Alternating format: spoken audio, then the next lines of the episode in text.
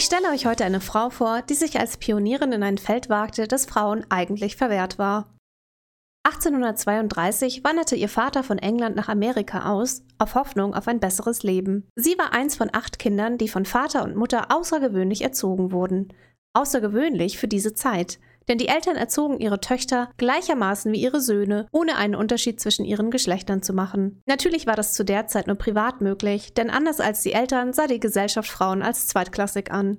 Als Frau in der Gesellschaft zum Beispiel einen Studienplatz zu bekommen, war undenkbar. 1838 verstarb ihr Vater und sie half gemeinsam mit zwei ihrer Schwestern ihrer Mutter dabei, eine Privatschule zu betreiben, bis ihre Brüder in der Lage waren, sich selbst zu versorgen. Den Wunsch, ein Medizinstudium zu beginnen, äußerte sie wohl, nachdem eine Freundin an Gebärmutterkrebs starb und sich im Laufe ihrer Krankheit über die männlichen Ärzte beschwerte. Es war wortwörtlich ein Traum, Ärztin zu werden, denn zu der Zeit wurden Frauen an Universitäten nicht akzeptiert. Genauer drückt sie es in ihrer Biografie aus, in der sie einen Kollegen zitiert. Frauen sollten zu Hause bleiben, eine Schürze anziehen und sich um die Kinder kümmern.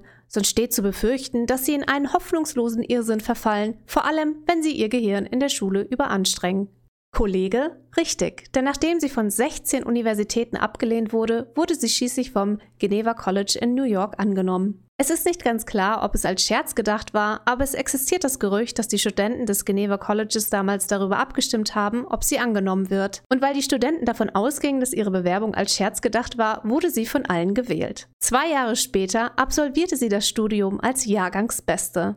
Doch das war nur die erste Hürde in ihrem Leben. Weil sie eine Frau war, wollte ihr niemand Praxisräume vermieten und auch die Weiterbildung im Ausland, wie beispielsweise in Frankreich, war schwer. Schließlich kaufte sie ein Haus, um dort ihre Praxis einzurichten. Ihre Schwester Emily, ebenfalls Ärztin, und Dr. Marie Sakswerska, tut mir leid, ich spreche es bestimmt falsch aus, halfen ihr in 1857 beim Aufbau einer Praxis, die später zum New York Infirmary for Women wurde. Ein Jahr darauf gründete sie das Women's Medical College of the New York Infirmary. Dieses College war bekannt für seinen hohen Anspruch denn die Gründerin wollte sichergehen, dass die Studentinnen auf die scharfe Überwachung vorbereitet werden, die sie in diesem Beruf als Frauen erwartete. 1869 kehrte sie nach England zurück und gründete dort 1871 die National Health Society, Vorläufer des heutigen britischen National Health Service, und legte dem Ganzen folgendes Motto zugrunde: Vorbeugen ist besser als heilen. Ab 1875 zog sie sich aus gesundheitlichen Gründen immer weiter aus der ärztlichen Praxis zurück, veröffentlichte allerdings weiterhin Bücher und sprach sich gegen sexuelle Doppelmoral, exzessive Chirurgie und soziale Ungerechtigkeit aus. 1910 starb sie in Schottland. Ihr Name war